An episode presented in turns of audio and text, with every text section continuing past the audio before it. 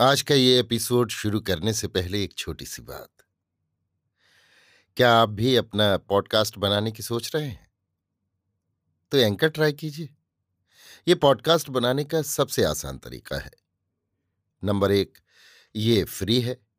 Number दो, इसमें कई सारे ऐसे टूल्स हैं जो आपको अपने फ़ोन और कंप्यूटर पर रिकॉर्ड और एडिट करने की फैसिलिटी देते हैं।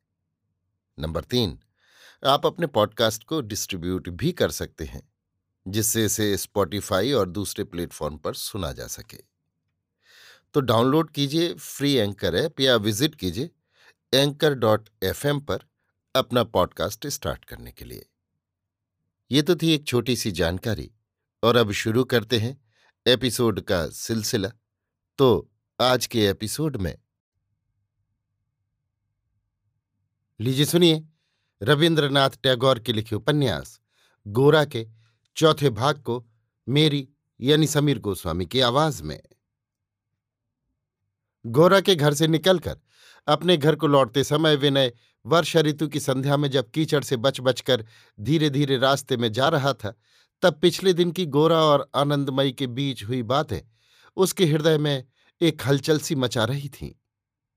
समाज अगर इस जमाने के प्रकट और गुप्त आघात से आत्मरक्षा करके चलना चाहे तो छुआछूत और खाने पीने के बारे में उसे विशेष रूप से सावधान होना होगा। इस मत को विनय ने गौरा के मुख से सुनकर बहुत ही सहज में ग्रहण कर लिया था। इसी मत को लेकर उसने विरुद्ध लोगों के साथ तीखे भाव से अनेक बार बहस भी की है। किंतु आज जो गोरा ने उसे आनंदमयी के घर में खाने से रोका, उससे उसके हृदय को कड़ी चोट पहुँची। वो चोट भीतर ही भीतर उसे व्यथित करने लगी। विनय के बाप नहीं थे। माँ भी बचपन ही में उसे छोड़कर स्वर्ग से धार गई थी। चाचा थे, सो वो गाँव में रहते थे। विनय बचपन से ही कलकत्ते में पढ़ने लिखने के लिए अकेले घर में रहा है। गोरा के साथ मित्रता होने से जिस दिन विनय ने आनंदमयी को देखा, उसी दिन से उसने उनको अपनी सगी माँ की जगह समझ लिया। अक्सर आनंदमयी के घर जाकर छोटे बालकों की तरह ऊधम मचाया है। आनंदमयी को ये अपवाद लगाकर कि, माँ, तुम तो गोरा को भोजन का अधिकांश देकर उसके प्रति पक्षपात करती हो। अनेक बार उसने बनावटी ईर्ष्या प्रकट की है। विनय को अच्छी तरह मालूम था कि वो अगर दो चार दिन नहीं जाता तो आनंदमयी कितना उत्कंठित हो उठती हैं। उसको पास बिठाकर खिलाने की प्रत्याशा से वो अक्सर उन लोगों की बातचीत खत्म करके उठने की प्रतीक्षा उत्सुकता के साथ किया करती हैं। वही विनय सामाजिक घृणा के कारण आनंदमयी की दालान में जाकर भोजन नहीं करेगा। इसे क्या आनंदमयी सह सकती हैं? या विनय ही से ये सहा जाएगा? उस समय माँ आनंदमयी ने हंसकर अवश्य ये कहा था कि वो अब किसी अच्छे कुलीन ब्राह्मण के हाथ से रसोई बनवाकर उसे खिलाएँगी। किंतु इससे उनके हृदय का कैसा मर्मभेदी दुख प्रकट हो रहा है।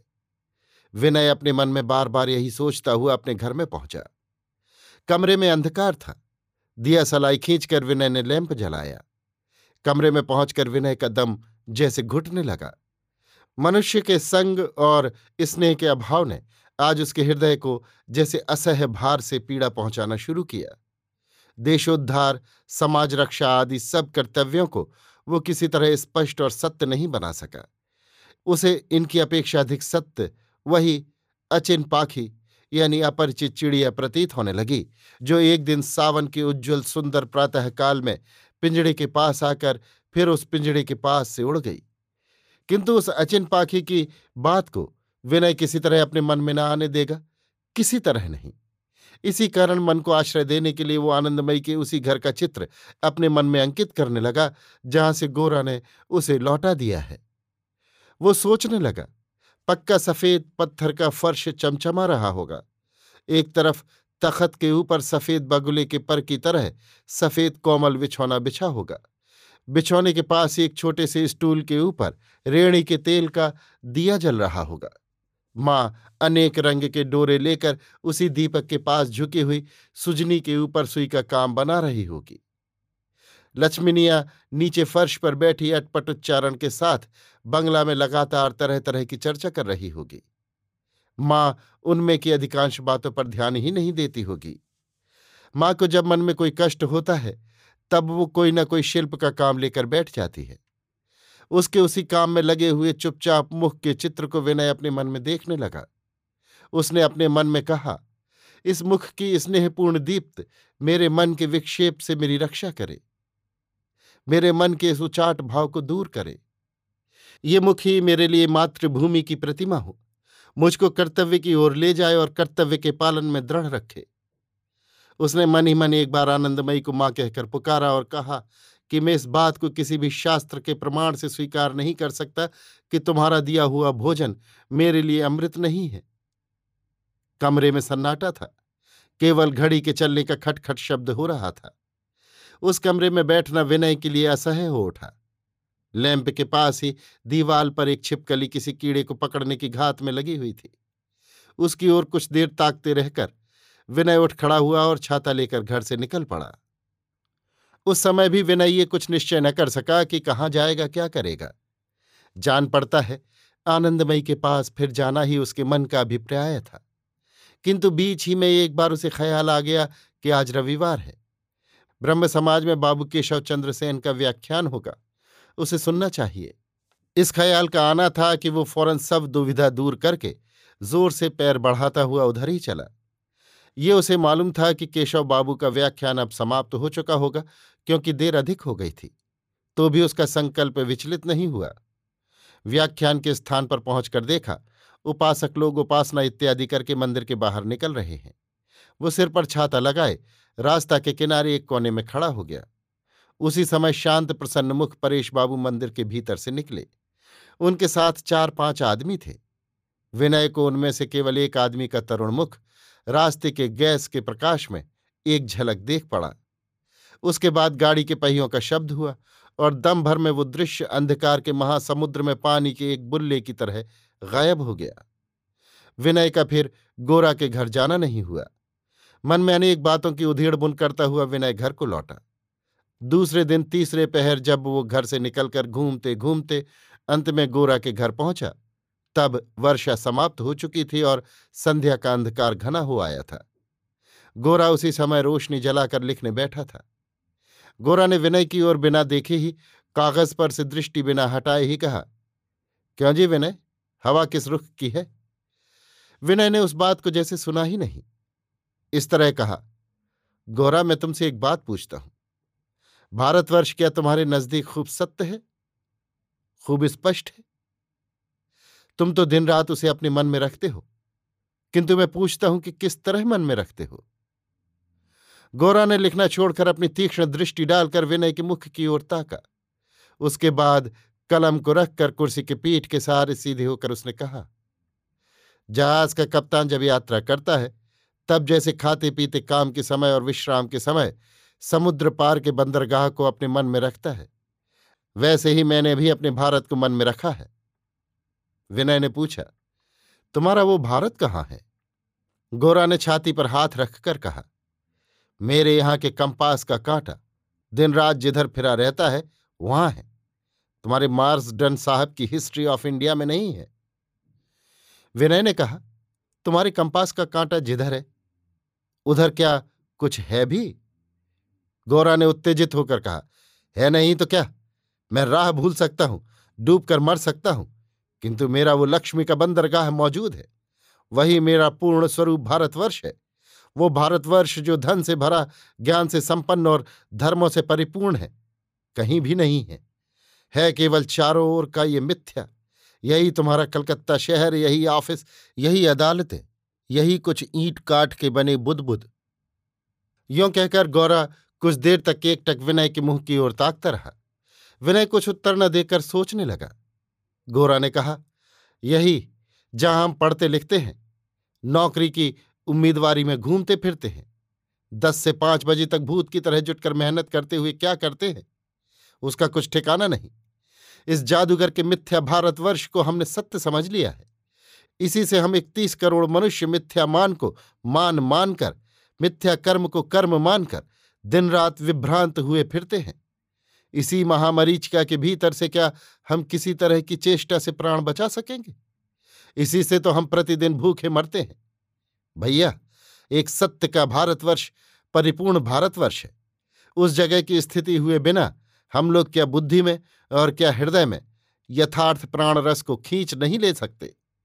इसी से कहता हूँ, और सब भूलकर, किताबी विद्या, खिताब का मोह उच्च वृत्ति का प्रलोभन, ये सब झटके से तोड़कर फेंक देना होगा और अपने जहाज़ को उसी बंदरगाह की तरफ़ ले जाना होगा। उसमें डूबना होगा तो डूब जाएँगे, मरना होगा तो मर भी जाएँगे। क्या मैं यों ही भारतवर्ष की सत्य मूर्ति को, पूर्ण मूर्ति को किसी दिन भूल नहीं सकता?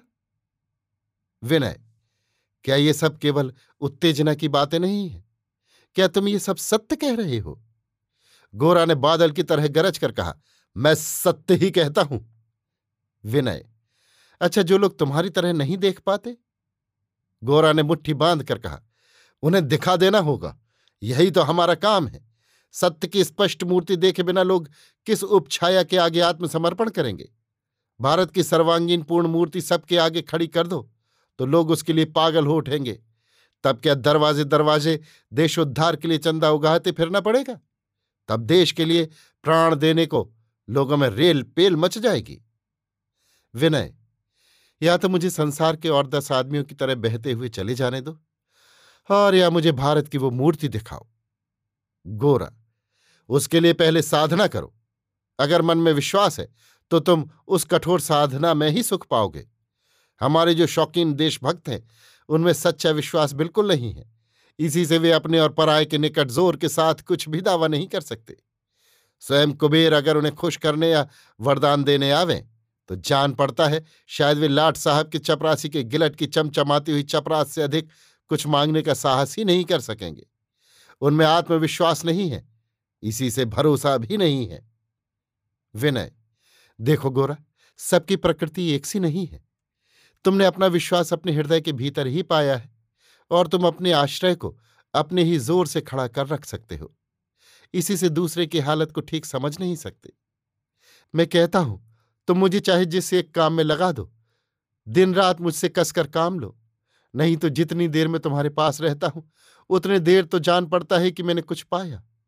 पर दूर हटते ही ऐसा कुछ नहीं पाता जिसे मुट्ठी की पकड़ में रख सकूँ। गोरा काम की बात कहते हो? इस समय हम लोगों का एकमात्र कार्य यही है कि जो कुछ स्वदेश का है, उसी के प्रति संकोच और संशय से रहित पूर्ण श्रद्धा प्रकट करके देश के अविश्वासी लोगों के मन में हम उसी श्रद्धा का संचार कर दें। देश के संबंध में लज्जा करके हमने अपने मन को दासता के विश्व से दुर्बल कर डाला है। हम में से हर एक जब अपने दृष्टांत से उसका प्रतिकार करेगा, तब उसके उपरांत हम काम करने के ठीक मैदान को पावेंगे। इस समय हम जो कोई काम करना चाहते हैं, वो केवल इतिहास की, स्कूल की किताब पकड़कर पराए काम की नकल हो उठता है। उस झूठे काम में क्या कभी हम सत्य भाव से अपने संपूर्ण हृदय और मन को लगा सकेंगे? उससे तो अपने को केवल हीन बना देंगे। इसी समय एक हुक्का हाथ में लिए महेम बाबू ने मृत्युमंद गति और आलस भाव से आकर उस कमरे में प्रवेश किया। नित्य ऑफ़िस से लौटकर जलपान का आवश्यक काम समाप्त करके एक पान मुँह में दबाकर, पाँच छह पान बिलहरे में रखकर, सड़क के किनारे बैठकर तमाखू पीना ही महिम का इस समय काम है। और कुछ देर बाद ही एक एक करके मोहल्ले के इष्ट मित्र महिम के पास आकर जुट जाएँगे। तब सदर के फाटक के पास ही बैठक में एक महफिल सी लग जाएगी। महिम के कमरे में दाखिल होते ही गोरा कुर्सी छोड़कर उठ खड़ा हुआ। महिम तमाखू का धुआँ खींचते खींचते बोला, भारत का उद्धार करने में लगे हो, मगर फ़िलहाल पहले भाई का तो उद्धार करो. गोरा महिम के मुँह की ओर ताकने लगा। महिम ने कहा, हमारे ऑफ़िस में जो नया मैनेजर आया है, उसका चेहरा बिल्कुल शिकारी कुत्ते के ऐसा है।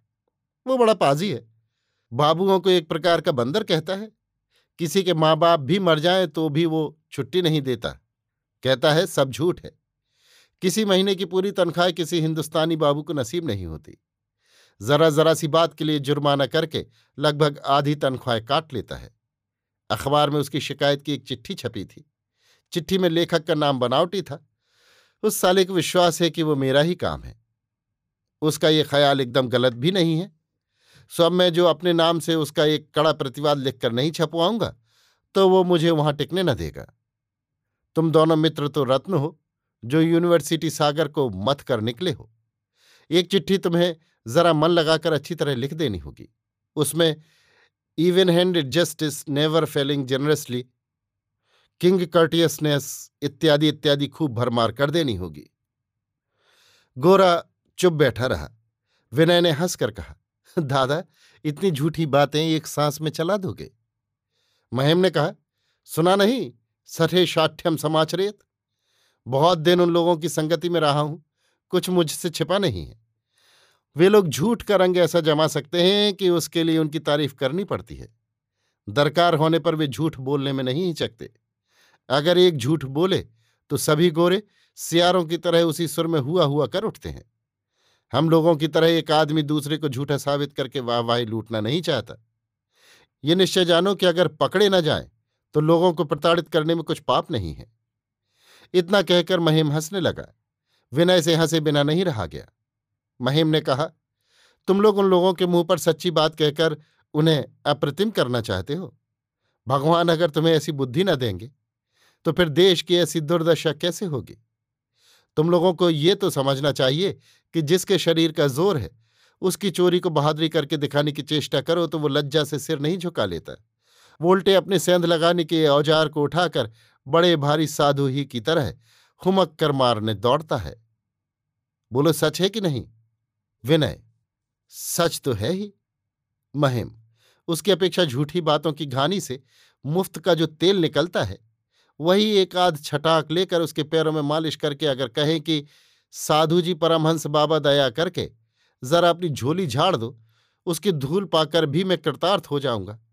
तो शायद तुम्हारे घर के माल का कम से कम कुछ हिस्सा मुमकिन है कि तुम्हारे घर में लौट आवे। उधर ऐसा करने से शांति भंग का भी खटका नहीं रहता। अगर विचार कर देखो तो इसी को असल देशभक्ति कहते हैं।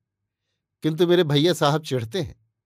ये जब से सनातन हिंदू धर्म को मानने लगे हैं, तब से मुझे दादा कहकर बहुत मानते हैं। इनके सामने आज मैंने जो कुछ कहा है, वो ठीक बड़े भाई की सी बात नहीं हुई। लेकिन करूँ क्या? भैया झूठ बात के संबंध में भी तो सत्य ही बोलना होगा। विनय तो फिर वो लेख मुझे चाहिए। अच्छा ठहरो, मेरे पास उसके नोट लिखे हुए हैं, उन्हें ले आऊँ? ये कहकर तमाकू पीते पीते महिम वहाँ से चले गए। गोरा ने विनय से कहा, विनय, तुम दादा के कमरे में जाकर वहाँ उन्हें थोड़ा रोक रखो। मैं तब तक लिख डालूं? अभी आप सुन रहे थे रविन्द्रनाथ टैगोर के लेखोपन्यास, गोरा के चौथे भाग को मेरी यानी समीर गोस्वामी की आवाज़ में।